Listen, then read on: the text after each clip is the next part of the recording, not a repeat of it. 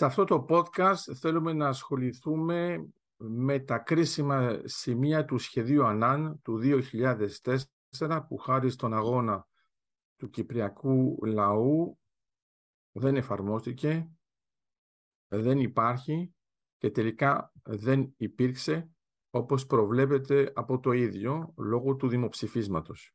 Αυτό που έχει σημασία είναι ότι τώρα που βρισκόμαστε το 2022 ε, ενώ ήταν το 2004 πρέπει να καταλάβουμε ότι πολλά πράγματα που είχαν υποθεί εκείνη την εποχή ε, μας έλεγαν ε, διάφορες καταστροφολογίες για να μας πείσουν ότι πρέπει να το κάνουμε και πρέπει να υπερψηφίσουμε αυτό το απαράδεκτο σχέδιο ΑΝΑΛ. Το ενδιαφέρον είναι ότι έχουμε ακόμα τώρα ανθρώπους ε, που βέβαια δεν το έχουν διαβάσει ε, και γι' αυτό συνεχίζουν να λένε μήπως ήταν μια ευκαιρία κτλ. Το λέω όσο πιο διπλωματικά γίνεται γιατί υπάρχουν και πιο ακραίες θέσεις. Αυτό που θα κάνουμε σε αυτό ε, το podcast είναι ότι ε, όλες τις αναφορές τις οποίες θα κάνουμε θα είναι πάντοτε με την έκδοση του Γραφείου Τύπου και Πληροφοριών της Κυβέρνησης, το PIO, ε, έτσι ώστε να μπορείτε όλοι σας, ε, τουλάχιστον στην Κύπρο, στην Ελλάδα ε, θα το δείτε διαφορετικά, αλλά στην Κύπρο τουλάχιστον θα το βρείτε ακριβώς όπως είναι γραμμένο με το βιβλιαράκι που είχε ε, εκδοθεί και παραδοθεί σε κάθε ε, Κύπριο πολίτη που ε, συμμετείχε στην ψηφοφορία για την αποδοχή ή όχι του σχεδίου ΑΝΑΝ. Άρα κάθε φορά που θα λέω σελίδα δεν ξέρω τι, άθρο δεν ξέρω τι, θα ξέρετε ότι είναι ακριβώς πάντοτε από αυτό το βιβλιαράκι ε, με ένα γαλάζιο εξώφυλλο για να μην χάνεστε. Θα ξεκινήσουμε, ε, ελπίζω να, τα, να προλάβουμε να τα αναλύσουμε όλα χωρίς ε, να σας κουράσουμε.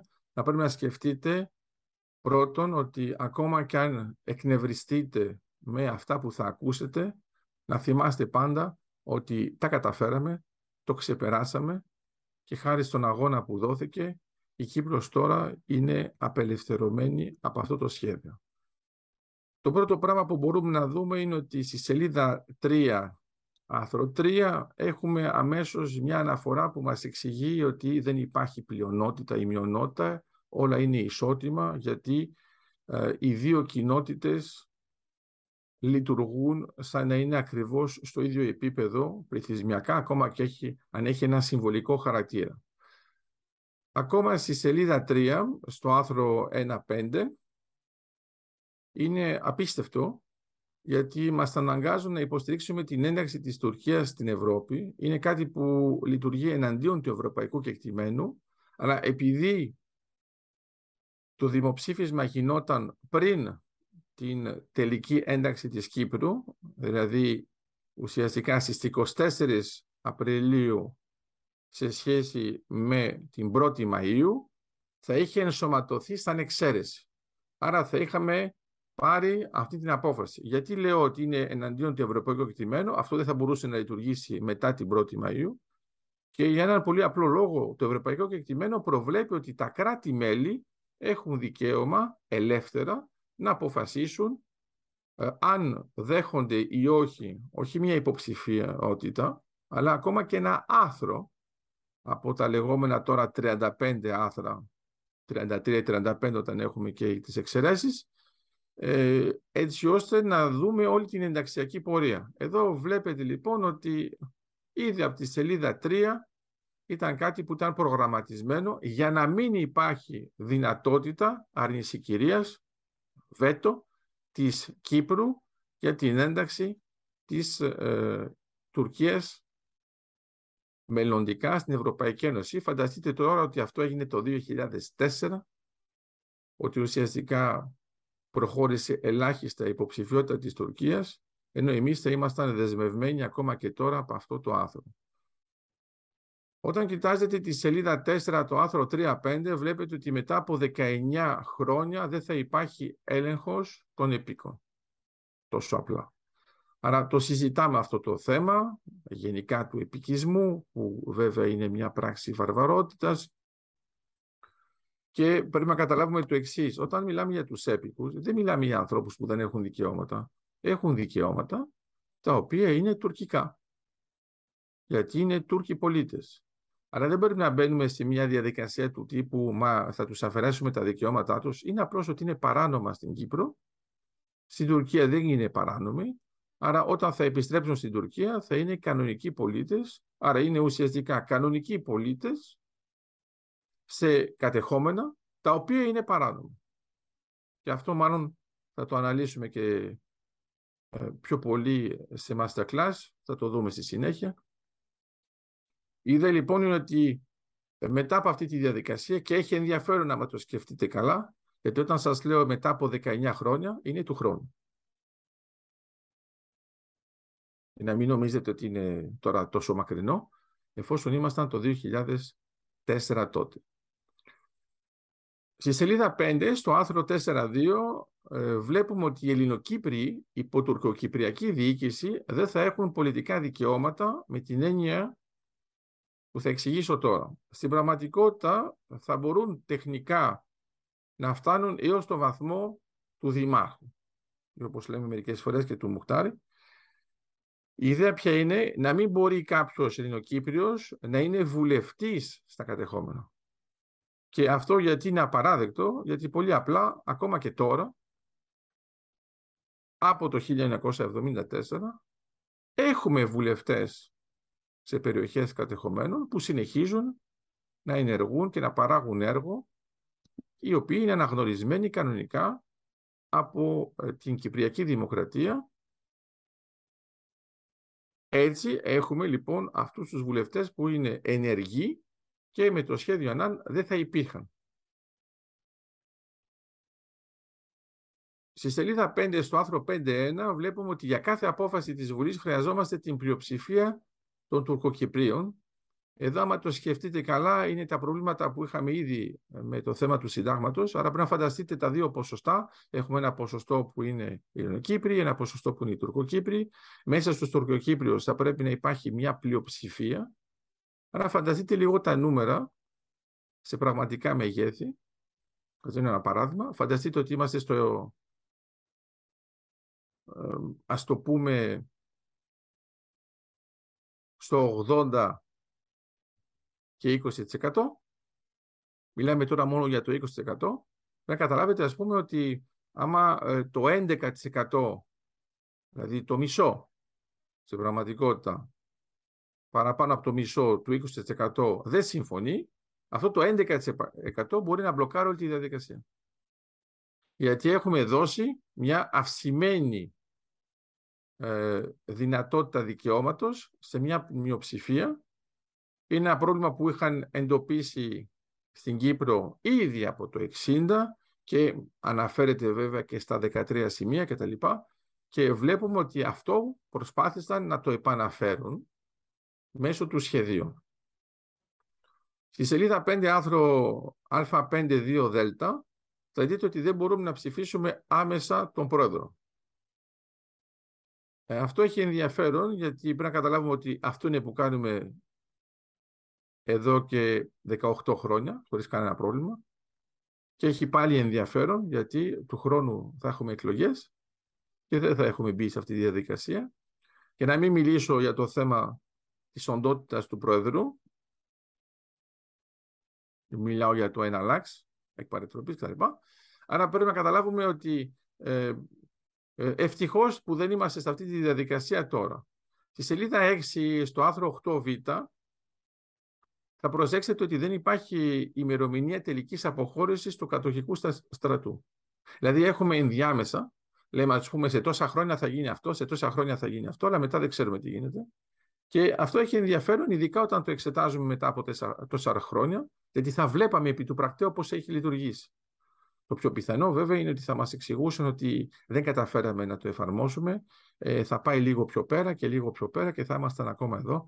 Αλλά τουλάχιστον κάτι καλό είναι ότι όντως χάρη στο έργο του Κυπριακού λαού δεν καταφέραμε να το εφαρμόσουμε. Στο το προσάρτημα 1 που βρίσκεται στη σελίδα 11, τα άθρα 8.2 και 8.3, είναι ότι το νέο κράτος θα έχει άλλη σημαία και άλλο ύμνο. Άρα η άλλη σημαία ήταν μια σημαία που θυμάμαι ακόμα και εταιρείες ε, ιδιωτικές προσπάθησαν να την προωθήσουν αμέσως εκείνη τη στιγμή και γι' αυτό βρέθηκαν κατηγορούμενες και όσο αφορά τον ύμνο επειδή είχαμε και ε, ε, τη δυνατότητα να συνομιλήσουμε σε ένα πάνελ με τον υπεύθυνο για τον ύμνο ο οποίος ήταν περήφανος που ο ύμνος ο επόμενος δεν θα είχε λόγια ελληνικά. Άρα μην πιστεύετε ότι αυτό δεν υπάρχει, διότι είναι έτσι ο ύμνος της Ισπανίας. Δεν έχει λόγια. Χρησιμοποιεί λοιπόν μόνο τη μουσική. Άρα έχει ενδιαφέρον να το σκεφτείτε αυτό, ότι ε, για μια χώρα που ζει εδώ και χιλιετίες με την ελληνική γλώσσα, μόνοι μας θα είχαμε αποφασίσει να μην υπάρχει πια στον ύμνο. Όσο αφορά τη γλώσσα, στη σελίδα 11, στο προστάρτημα 1 άρθρο 9.1 και σελίδα 25 στο άρθρο 50, γιατί είναι δύο αναφορές, η τουρκική γλώσσα θα είναι επίσημη και υποχρεωτική γλώσσα για όλους τους μαθητές της δευτεροβάθμιας εκπαίδευσης, γυμνασίου και ηλικίου. Αν αναρωτιέσαι γιατί γίνεται αυτό, νομίζω ότι είναι κατανοητό. Ε, όλοι ξέρουν πόσο ευαίσθητοι είναι οι μαθητές σε αυτή την ηλικία και άμα τους αναγκάσετε να χρησιμοποιήσουν τα τουρκικά για να εκφραστούν με τρόπο υποχρεωτικό, γιατί για να είμαστε ξεκάθαροι δεν έχουμε κανένα πρόβλημα με την τουρκική γλώσσα. Απλώς εγώ ρωτάω γιατί να μην είναι μάθημα επιλογής και γιατί να είναι υποχρεωτική. Το γεγονός ότι την βάζεις υποχρεωτική είναι ότι θέλεις να αλλοιώσεις κάτι. Στη σελίδα 12, στο προσάρτημα 3 άρθρο 11.5, βλέπουμε ότι το σχέδιο επαναλαμβάνει σημεία της Τρίτης Βιέννης που δεν τηρήθηκαν ποτέ. Άρα έχει ενδιαφέρον να το σκεφτείτε ότι μιλάμε για το τι έγινε το 1977, είμαστε το 2004. Ακόμα και τώρα, ακόμα και τώρα, δεν έχει τηρηθεί όλη η διαδικασία των δικαιωμάτων των ανθρώπων που είναι οι εγκλωβισμένοι και ε, προσπαθούσε το σχέδιο να πει ότι εμείς απλώς θα κάνουμε ένα copy-paste από αυτό που ήταν προηγουμένως. Και γιατί το λέω αυτό; Σκεφτείτε το καλά. Άμα είχε εφαρμοστεί, ποιος ήταν ο λόγος τότε να το ξαναβάλουμε; Όταν εμείς κάνουμε, ας πούμε, μια τροπολογία του συντάγματος, δεν επαναλαμβάνουμε το ίδιο άρθρο άμα υπάρχει ήδη και εφαρμόζεται; Το γεγονός λοιπόν ότι σε ένα σχέδιο ξαναβάζουμε ένα στοιχείο που ήταν σε μια προηγούμενη συμφωνία, θέλει να πει ότι δεν τηρήθηκε η συμφωνία. Αλλιώς θα πρέπει να βάζεις μια αναφορά του τύπου όπως προβλέπεται από τη συμφωνία πάνω στην οποία εξελισσόμαστε.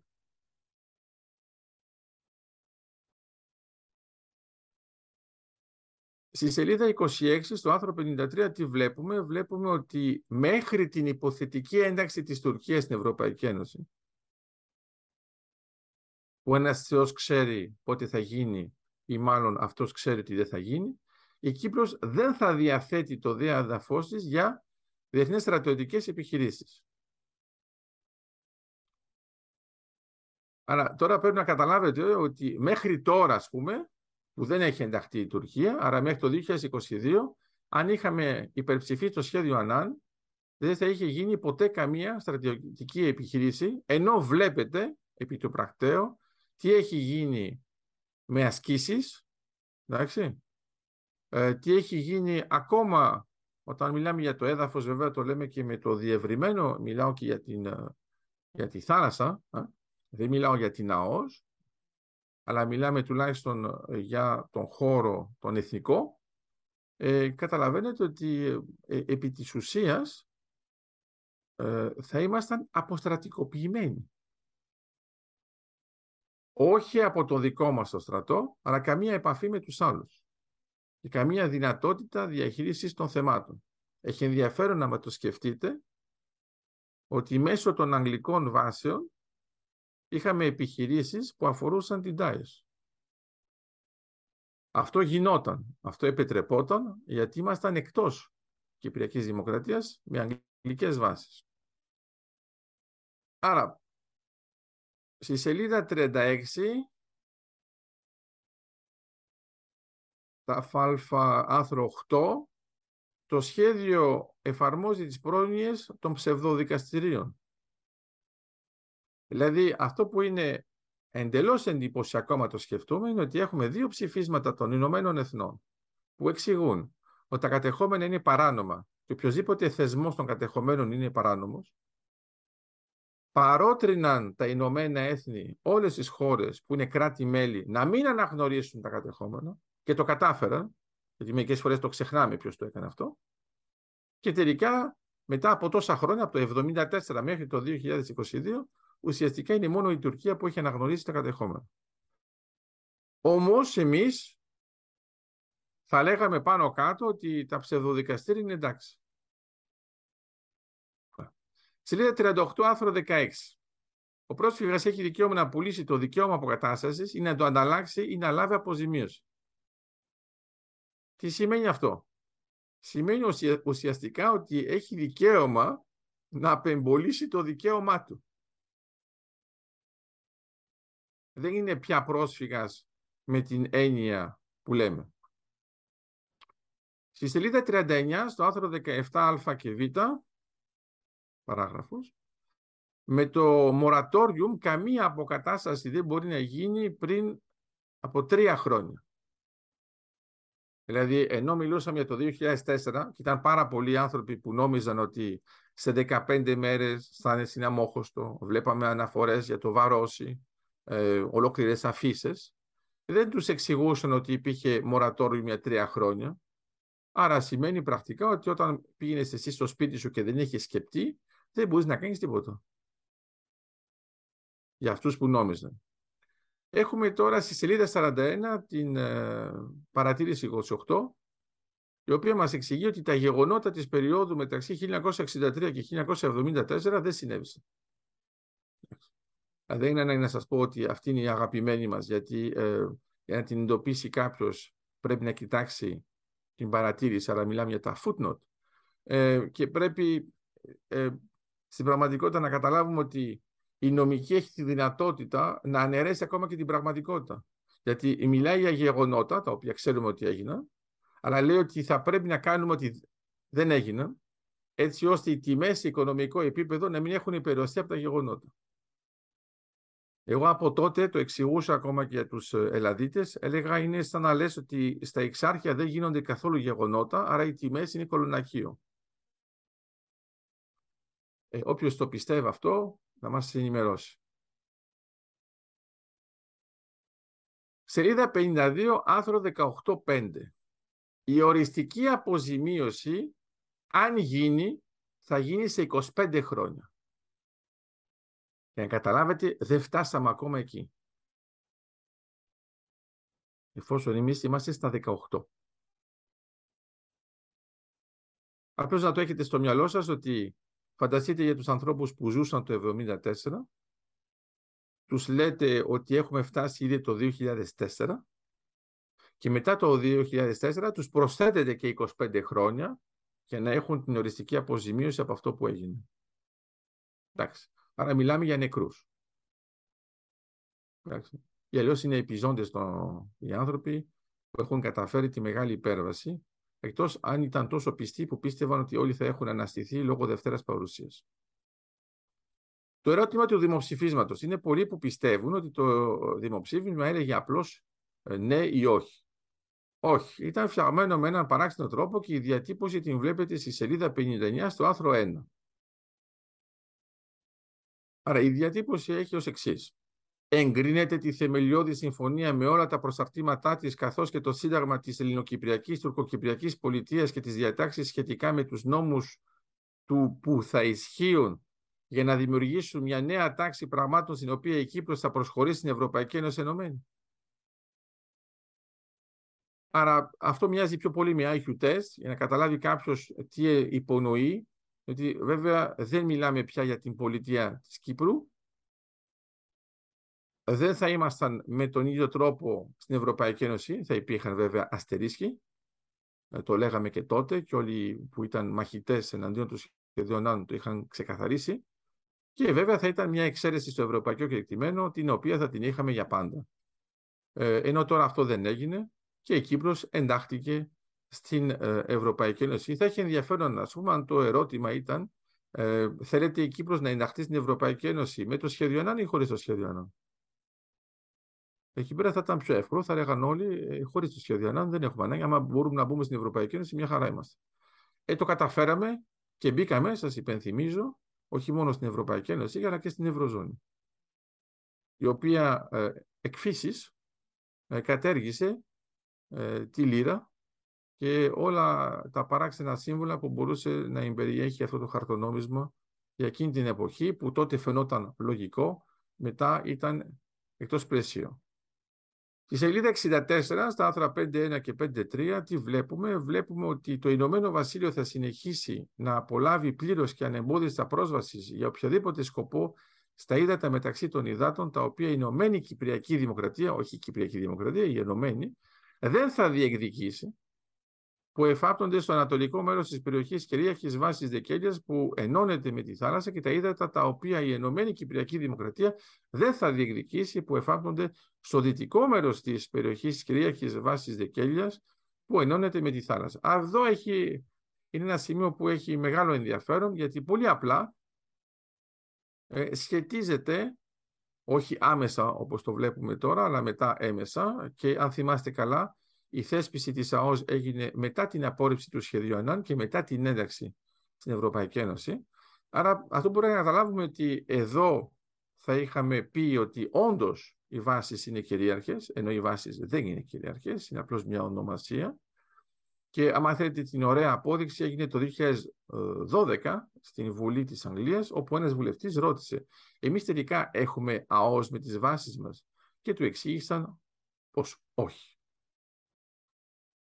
Αν όμως είχαμε συμφωνήσει ότι είναι κυρίαρχες, αν είχαν δικαίωμα να έχουν πραγματικά και αυτή την πρόσβαση στα ύδατα μεταξύ των υδάτων, ουσιαστικά θα είχαν μία κυριαρχία πάνω στη θάλασσα και κατά συνέπεια και κυριαρχικά δικαιώματα σαν την ΑΟΣ.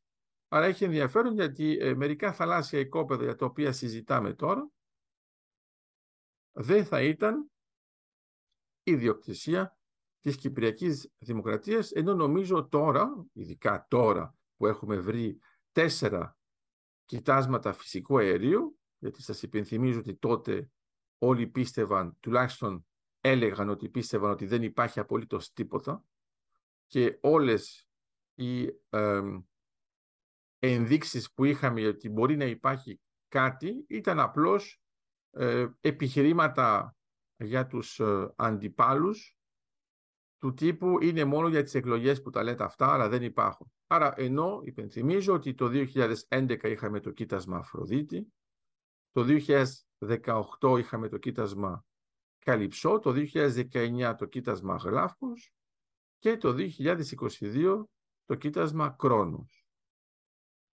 Θα ήταν καλό να έχετε όλοι στο μυαλό σας τι θα είχε γίνει αν το σχέδιο ΑΝΑΝ είχε εφαρμοστεί για αυτά τα κοιτάσματα, αλλά να ξέρετε ότι το πιο πιθανό δεν θα είχατε κανένα άγχος για διάφορες ναύτεξ κτλ. Έτσι βέβαια όλα αυτά θα τα διαχειριζόταν μόνο το Ηνωμένο Βασίλειο και όχι η Κύπρος, ούτε η Ελλάδα με έμεσο τρόπο, ούτε βέβαια οι εταιρείες που λειτουργούν τώρα συμμαχικά με την Κύπρο, αλλά καταλαβαίνετε την προστιθέμενη αξία που έχουμε ε, καταφέρει να βάλουμε στην Κύπρο χάρη στην απόρριψη του σχεδίου ΑΝΑ. Στη σελίδα 65, στα άρθρα 6 και 7, βλέπουμε ότι όχι μόνο η Αγγλία διατηρεί τις βάσεις της, αλλά επεκτείνεται και στα εφαπτώμενα ύδατα. Είναι αυτό που εξηγήσαμε. Τελειώνω, σε περίπτωση που αυτά δεν επαρκούν, με τη σελίδα 69 άρθρο 6, ότι μετά από άδεια 72 ώρων η Τουρκία θα μπορεί να κάνει στρατιωτικές ασκήσεις στο ελληνικό μέρος της Κύπρου. Άρα, αν θέλετε, για να δείτε ότι ο ανάλογο είναι ακριβώς αυτό που γίνεται με τις αγγλικές ασκήσεις στην περιοχή Ακάμα, αλλά εδώ, εδώ θα έχει δικαίωμα να κάνει ασκήσεις ρουτίνας, περιγράφεται. Μπορεί να πάμε έως 12 αεροσκάφη, τα οποία φανταστείτε τώρα να πετάνε πάνω από το ελληνικό μέρος της υποτίθεται ενωμένης Κυπριακής Δημοκρατίας και να κάνουν ασκήσεις. Ρωτάω τώρα, άμα κάναν τέτοιες ασκήσεις, ε, τα αντίμετρά μας όσον αφορά την αεροπορία, πότε θα λειτουργούσαν; Δηλαδή θα λέγαμε όταν περνάνε από πάνω μας δεν λειτουργούν, μετά όταν θα φύγουν μπορεί και να λειτουργήσουν; Αυτά ήταν γραμμένα μέσα στο σχέδιο, αλλά το καλό όπως σας είπα από την αρχή, ειδικά να εκνευριστήκατε με μερικά σημεία που αναδείξαμε τώρα, είναι ότι καταφέραμε να το ξεπεράσουμε και όσοι είχαν ποντάρει στο σχέδιο, γιατί δεν είναι σκακιστές, αλλά ήταν πιο πολύ ε, ε, του χαρτιού ή του τάβλη, και είχαν βάλει ακόμα και στοίχημα ότι θα περάσει το σχέδιο να, ε, δεν πέρασε. Γιατί πολύ απλά εμείς δεν βάζουμε στοιχήματα και απλώς παλεύουμε να γίνει το πρέπον και ελπίζω ότι με αυτό το podcast καταλάβετε κι εσείς ότι αυτό που απολαμβάνει η Κύπρος μας τώρα το απολαμβάνει επειδή τότε έγινε το πρέπον το οποίο έχει ουρά και είναι αυτή που μας εξασφαλίζει για το πώς παίζουμε πάνω στην ευρωπαϊκή σκακέρα τώρα, αλλά και για το μέλλον, όχι μόνο για την Ευρώπη, όχι μόνο για την ειρήνη, αλλά και για τον ΝΑΤΟ.